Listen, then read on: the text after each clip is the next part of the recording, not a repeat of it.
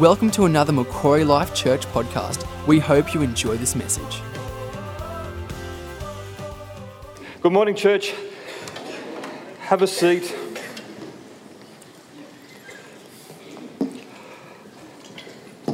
Well, today we're going to look at the final step in the Towards Christ pathway go.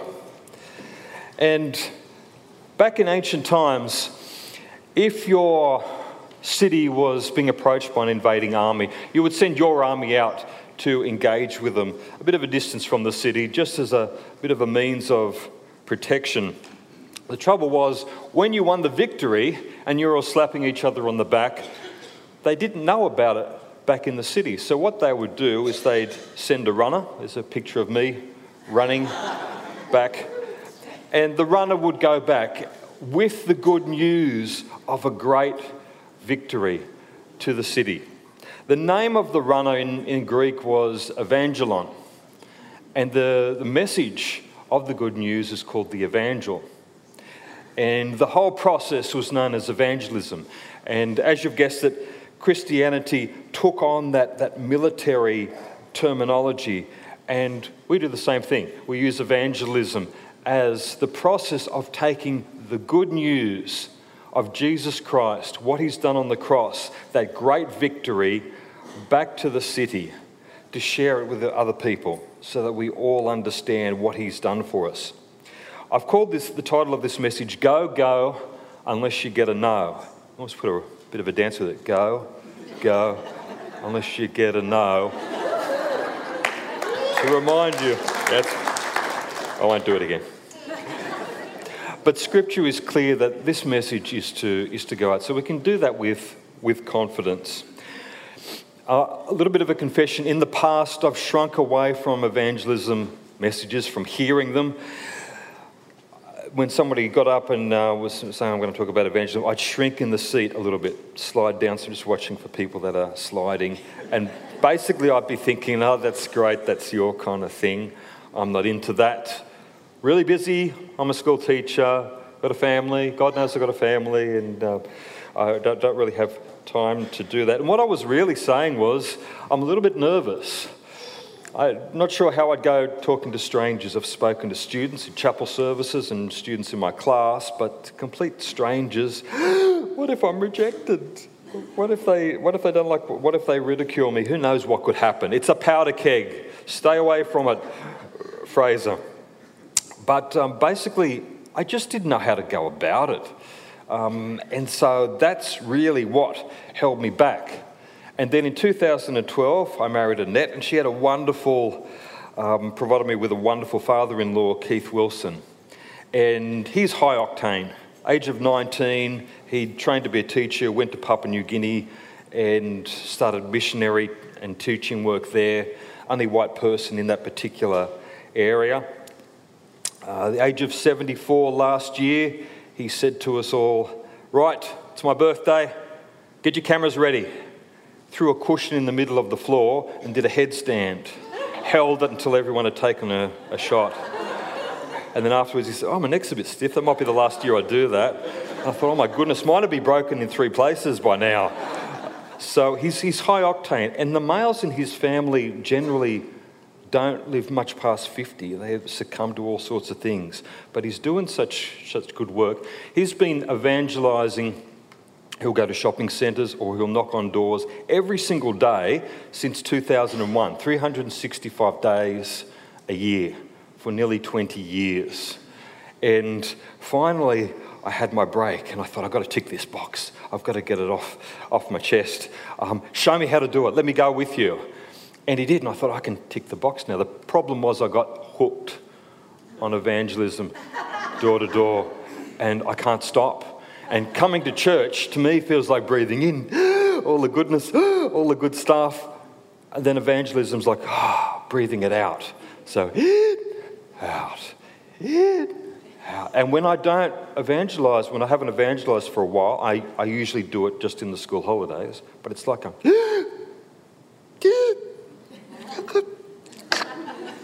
I can't release it, and I can't take more breath in because I haven't let it out. It's just become a vital part of me. Praise God. So today I want to share a little bit about my journey with evangelism. I'll give you a few verses. I know it's Theology 101, so I'll go quickly through those. Maybe suggest an idea of how to start, some little anecdotes with you. And next year we're looking at running an evangelism course at Macquarie. So if you're interested, if you want to tick that box, you're going to get caught. Please sign up for that. The heart lock. I'm a simple person, I'm very visual, and this is it for me. The human heart is a lock. The only key that will open it is the gospel, the good news of what Jesus has done on the cross. The only person that can insert it is a Christian. The only person who can turn it is the Holy Spirit. Human heart's a lock.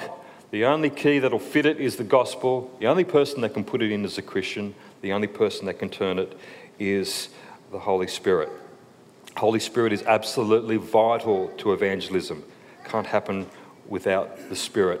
And when people say to me, I just don't get God, I think about what he does and what he requires, and having a God over the universe that created everything doesn't make sense with my head. And that's the problem. People try to intellectualize God. But if you want to grab oxygen, you can't do it with your hands. You use your lungs. That's the right instrument for grabbing oxygen. And we can't understand God with our brain. It's to do with the Spirit. And that's why the Holy Spirit, the person of the Holy Spirit, is so vital in this process of evangelism. Right tool for the right job, as my dad would say. I think I skipped a slide. That's all right. I'll read it off the... There we go.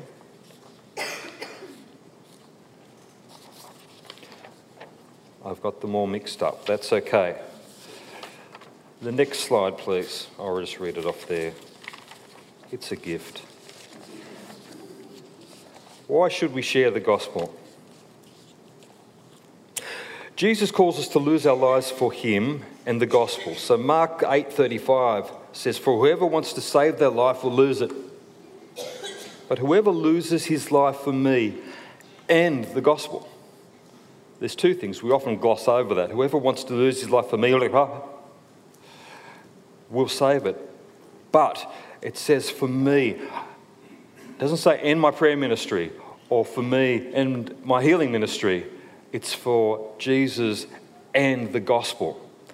Those two aspects are so important. And I love this verse from Philemon. This is verse 6. This is Paul talking to Philemon. "I pray that you might be active in sharing your faith so that you will have a full understanding of every good thing we have in Christ." I'm going to read it backwards. Do you want a full understanding of everything we have in Christ? Because I do. And there's a list here in Philemon, but there's only one thing on the list. If you want that full understanding, you need to be active in sharing your faith. Because it's in that environment and then toing and froing and wrestling with another person that they might capture it, but your understanding goes really, really deep. I'll share a quick story. Back in 2010, had a Year 7 core class, and I shared the message of the cross. And one of the students, I'll call him Igor, said to me, "I don't get it." And I said, "What don't you get?" "Batman." And I said, "Batman?" He said, "Yeah, well, not really Batman, but Bruce Wayne when he was a little boy. And he's with his dad, and they come out of the movie theater, and they're confronted by the gunman in the alleyway. And Bruce Wayne's dad pushes him behind him, and he takes the bullet, and little Bruce Wayne goes off and becomes Batman, just starts on a life of crime fighting." I said, "So what? I don't understand." "Well, sir, when you talk about God and his son, it's like the opposite is taking place. The devil kicked off sin in the garden, which is like a gun to God, and God's response wasn't to take the bullet. It was to push his son in front, not behind, in front. And you tell me God is a loving God, and you tell me that I'm a child of God. I don't want to be the body shield." This was a stumbling block for this Year 7 student. He just said, "Sir, it's all backwards." And I said, well, you're right. It is backwards because it's God. And whereas we'd be going, who is going to be the victim here? In God's economy, he knows who the victim is. The victim is the one so filled with anger and fear, they can see no other recourse but to threaten the life of another person. That is the victim to God. And whereas I have an only child, Ben, my response would be, how do I stop my child from dying? God's response was, how do I use the death of my son to create a space where that person can choose to lay down that gun one day and receive forgiveness? How do I use the death of my son on the cross to restore relationship with my people? And that removed the stumbling block for that student. But for me, I received a fuller understanding of the depth of God's love, of the depth of the sacrifice of Jesus on the cross. If someone came up to me and said, go and relate Batman to the cross, I have no idea. But wow, that was a stumbling block for that student, and it certainly deepened my revelation. Number two, Jesus' final words before his ascension were about spreading the gospel. And this is on our vision statement, Mark 16:15. Go into all the world and preach the good news to all creation.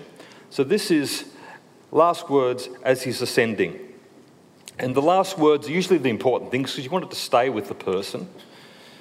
And I like to play what did Jesus not say. So as he's going up, be good to your mother. Don't forget to pray. Lots of pray and go into your prayer closet and do that regularly. Got to serve good coffee at church. People will stay for good coffee. Doesn't say that. He says, go into all the world. Go into all the world and preach the good news. Tell them about the great victory that has taken place. They were his last words. And of course in Acts, but you will receive power when the Holy Spirit comes on you. It's vital to have the Holy Spirit with you, and you will be my witnesses in Jerusalem and all Judea and Samaria and to the ends of the earth. It's important for us to look at what evangelism isn't. Here's the first isn't. And some of them are a little bit surprising. Evangelism is not the winning of souls. Winning souls is a fruit of evangelism, but it is not evangelism per se. Evangelism cannot be the winning of souls because in the parable of the sower, Jesus points out that 3 of the 4 soils in the end were unfruitful. You can go back to the city, tell them about the victory, they may not connect with it. You've still done it. Evangelism occurs when the gospel is communicated to another person, irrespective of what the outcome will be in that person's life. Your job, stick the key in. Holy Spirit's job, turn the key. Otherwise, we're setting Christians up for failure. We send Christians out to evangelize and they come back and go, it didn't work, I failed, I let God down. No, you didn't. You did exactly what you were supposed to do. Stick that key in. So we don't have to be high-pressure salesmen. It takes the stress off. No. So, do you accept Jesus? I might go away and think about it. Don't think about it. Now is the time. Look at that bus. It's coming. What if you stepped in front of the bus, got slammed? That's it. It's too late tomorrow. We don't have to worry about that. It's not up to us. It's between God and that person. And that means we avoid the risk of watering down the gospel just to get a response. Get the response quick.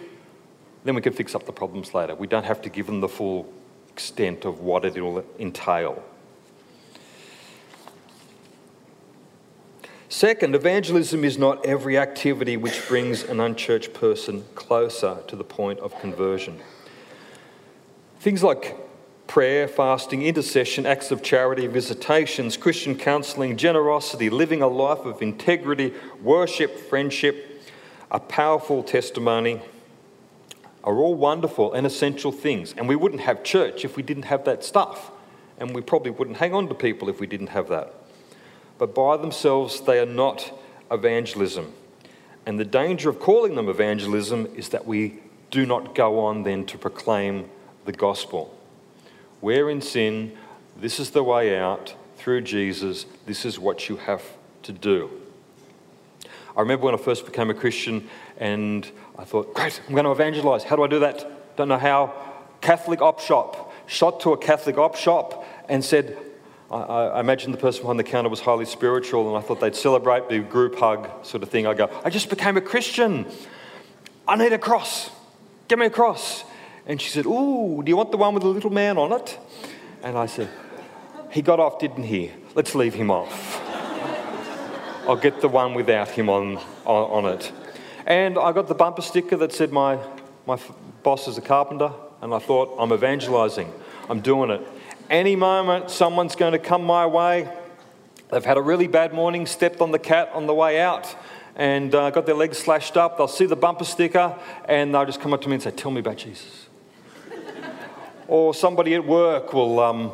something's going on in their marriage and they'll see the cross and they'll go, tell me about Jesus. I was there, I was ready. The marketing had all been done. It's just a matter of sitting back and waiting for it to happen. And we need to be careful about waiting for God to do it all himself. And, we've seen it in Muslim communities where Jesus has connected directly to individuals, but that doesn't release us from the requirement to evangelize. Number three, evangelism is not a process, as you've probably worked out. It's not a drawing closer to God. It's an event within that process when you actually proclaim the gospel. You're in sin. This is what Jesus has done. This is the way out. And fourthly, evangelism is not to be equated with miraculous healings. And just go to my last point there. The important thing is that people come to Jesus. That's the ultimate healing. We can heal someone of malaria this year, but they may die of a heart attack the next year. Are they in the kingdom? Do they have eternal life with God? That's the important thing, not the temporal fixes. Again, they're so important. Healing ministries are absolutely vital. But if we read Matthew 7:21-23, Jesus actually tell some people, go away from me, I don't know you. And their response was, but we heal people in your name, we cast out demons in your name. And he says, get away, I never knew you. I didn't have that relationship with you through the cross. And all that other stuff means nothing without that. That is the core, that is central to what we do. So what is evangelism? And these are the three things, whether I'm sharing on the street or whether I'm sharing door to door, these are the three points that we must hit. Why we must be saved, how Jesus can save us, and what we must do to be saved. So we'll deal with these one at a time. Why must we be saved? And this is the major stumbling block for most of the people out there, because they don't understand they're in sin. That's nice, Jesus died on the cross for me. Didn't have to do that. And we have to unpack why. We know from Psalms that we were in our mother's womb, that we're in sin. We're in the line of Adam. We were born into a sinful line. It's just in our nature. And the way I draw that out is I say to them, look, God is perfect. I don't use the word holy. Works better out there in the community using the word perfect. God is a perfect God. Unless we are perfect, we can't be with him. It's like matter and antimatter together.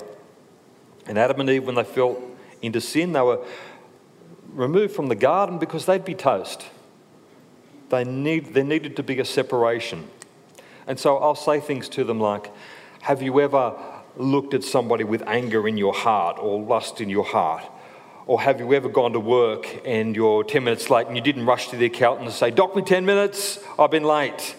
Or have you ever called home on the phone or had an extended conversation or brought some pens home from work and started using them at home? I've never done that. And they'll go, yeah. And you can say, well, see, I'm in sin and you're in sin. We don't have a perfect record. We need a perfect record if we're going to exist with a perfect God. Number two, how can Jesus save us? And again, I know this is theology 101. Out of God's amazing love for us, he did something for us which we could not do for ourselves. Because of his death and resurrection, we can be legally forgiven by God. We can be set free from the power of sin over our lives. We can escape God's wrath. We can receive the gift of eternal life. Basically, Jesus came to earth and he led the perfect life as a human. And he made a way for us to receive that perfect record from him. Our imperfect record's gone. We get the perfect record from him. We can now be with a perfect God, the way it was intended in the beginning. I mentioned before another stumbling block was, why can't God just let me off the hook? He's God after all. You know, backstage pass. Just open the curtain a little bit. Get in while no one's looking. And I have to talk to them about justice. And this is what I do. I say to them, imagine the person you love most in this world. Now, this would be terrible, but imagine they were murdered. The person who murdered them was caught by the police and goes to the judge, goes before the judge, and the judge says, you have committed this heinous crime. You are guilty and you deserve everything that's coming to you. But you know what? I'm a loving judge. I'm feeling good today. I'm going to let you off. How would that make you feel? And most of the time people would say, I would be outraged. Why would you be outraged? Because justice hadn't been done. And justice is important. Justice is important for the victim of a crime in a secular world, for the victim of the crime so they feel this closure and they can move on. It's also important for the perpetrator. I've done this terrible thing, but I've paid the price. I can now re-enter the community again. Justice is just, and God is a just God. And I'm so glad that he dealt with sin that way. He didn't just band-aid the situation. Fraser, your soul is blemished. Let's just put a bit of elastoplast on it. It'll probably last a few days. Don't get it wet. I want my sin to be dealt with once and for all. I needed someone to ditch the evidence so I could get back in relationship with God. And Jesus' blood washed it all away. And I have that perfect record. And I can be with God. Number 3, and I know this is a very simplified version. What must we do? We must turn from sin and we must turn to Jesus. Two-part process. Turn from sin, turn to Jesus. And it's all or nothing. It involves every aspect of our life. Family, house, work, job, everything. We give our lives to Jesus. C.S. Lewis says, on the final day, there will only be two groups of people. Those who say to God, your will be done. And those to whom God says, your will be done. Those to whom God says, really? That's what you want? You don't want this? You don't want the offer of forgiveness? Your will be done. It's a scary thought. The next slide is a little data capture thing that I use when I go door to door. So what I will do is I'll go to a particular area, usually with Annette's father, Keith. I've been married to Keith since 2012. Oh, Annette, I mean. And Keith was the package deal, or Annette or something. And I've modified this a little bit over the years, but basically the first 6 questions are an icebreaker. And I'll put down house number, street name, whether they're home, their name. And my opening spiel is, hi, can you help me? And I find Australians are really good at helping. So if you just want to check it out, go into services and say, my car's got a flat battery, anyone got jumper leads? And you'll be smashed by people coming out the door to help. People genuinely want to help. It's a really good opener. Can you help me, please? I'm doing a 2-minute survey on Australian spirituality. I'm not asking for any money, not with any of the weird churches or anything like that. Just getting some information down. Would you like to help me? And a lot of the time they will. Or worst case scenario, they'll be polite in saying no. These are the 6 ice-breaking questions I have. Do you believe there is a God? Who do you think made this world? Have you heard of the word sin? What does the word sin mean to you? Do you believe in life after death? Who do you think Jesus is? Now, number one is always the clincher. Do you believe there is a God? And things can go pear-shaped a little bit after that question. And you get all sorts of responses. Some people will say, no, I went to a Catholic school, as if that's an answer. But apparently it is. And you can get to know your communities, and some of them are like that, particularly with the older generation who grew up with the nuns and the ruler and the stick. I had an old fella respond no to that first question. No, definitely not. I'm an atheist. This was out on the Tilligree track at Tenilba Bay. And the fires had just come through, and this was his property line, and the fire had come right up to his property line. And just as an afterthought, prompted by the Holy Spirit, I said, man, that came close. Look at that, stop right on your fence line. And he went, yeah, someone was looking after me that day. And I went, do you believe in God? No. I'm looking around at him. And he's going.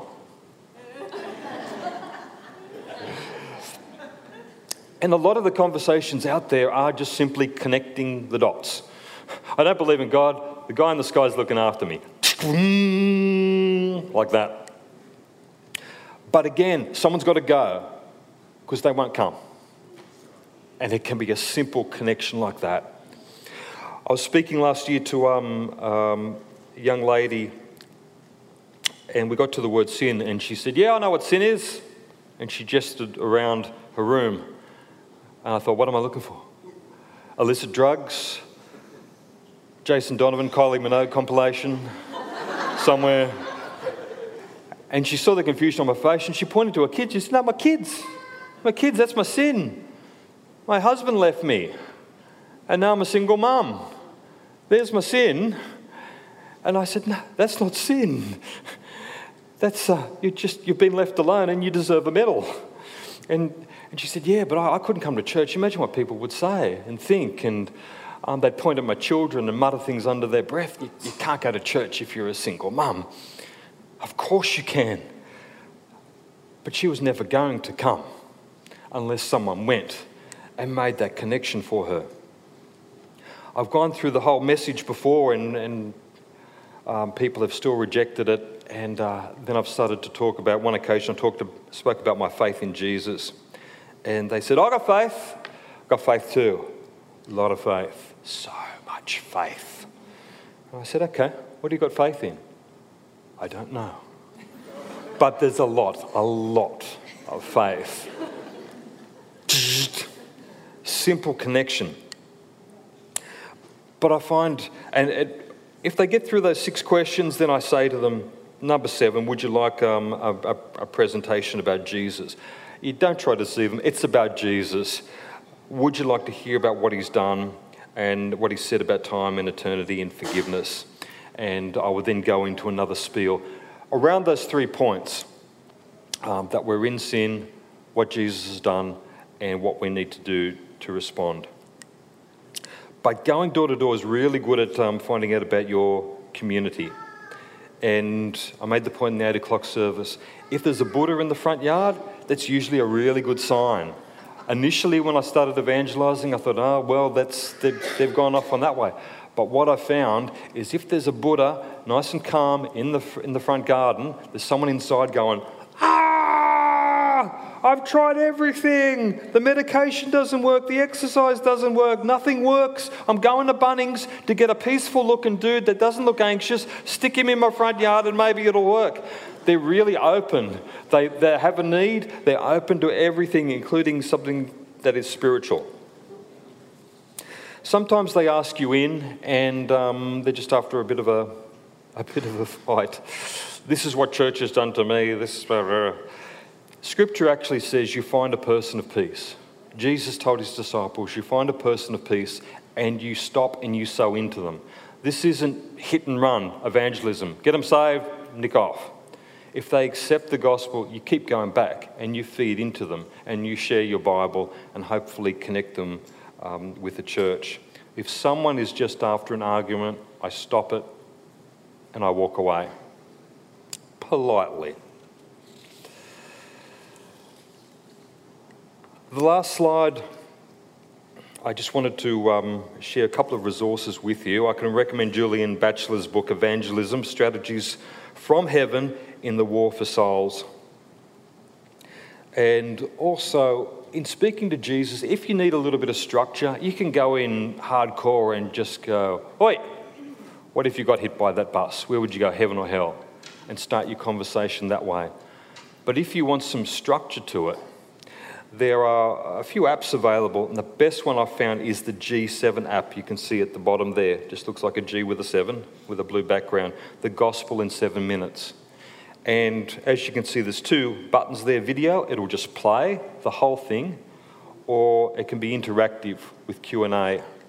And it's really good to give you a structure, and particularly young people, they like the electronic side of things. It works really well. There's a wonderful couple, I don't know whether you know them, Dan and Sue Armstrong, and they've got a wonderful ministry to Indigenous communities. They'll often come to Charlton Christian College and speak. I remember Dan spoke about 10 years ago. His Bible had disintegrated from lots of use, and horror upon horrors, he had to get a new Bible and say goodbye to the old one. And he went to Koorong, and so much choice. We are so lucky in this country. And he worked out which version he wanted. And he worked out red letter edition, size font, how much margin does that leave, what does it do to the size of the Bible, and worked it out. And then the wonderful Koorong assistant said, "Now, what do you want it bound in? Black leather? White leather? Brown leather? Got a nice burgundy, burgundy leather." And he heard God's voice, and God said, "Shoe leather. I want my word bound in shoe leather. I don't want it to sit on the coffee table. I want it to go out." That spoke so powerfully to me. The days I evangelize are the best days. If I'm anxious or depressed or got stresses on in my life, they just melt away. The focus comes off me. It's on somebody else. It's on God's kingdom.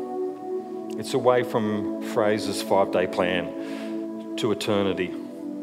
And I walk away from those days, and most of the time I can't even remember what the concerns I had were that morning. It has so strengthened my faith, watching the Holy Spirit turn that key and seeing the light come on in people's eyes. My faith will never waver as a result of sharing the gospel. Let's pray. Father, where it was necessary to communicate the message, but I'm aware that I'm facing in the wrong direction, because this is the battlefield. These are all the troops, and we know so well the victory that you won. This message doesn't stay in church. It's got to go out. It's got to go back to the city. There are people out there that don't know what has been won for them. And while our eyes are closed and our heads are bowed, if you don't know Jesus, this message is for you. Because I've been on the battlefield, and you're surrounded by other people who have too. And we can tell you with such confidence, you don't have to fear.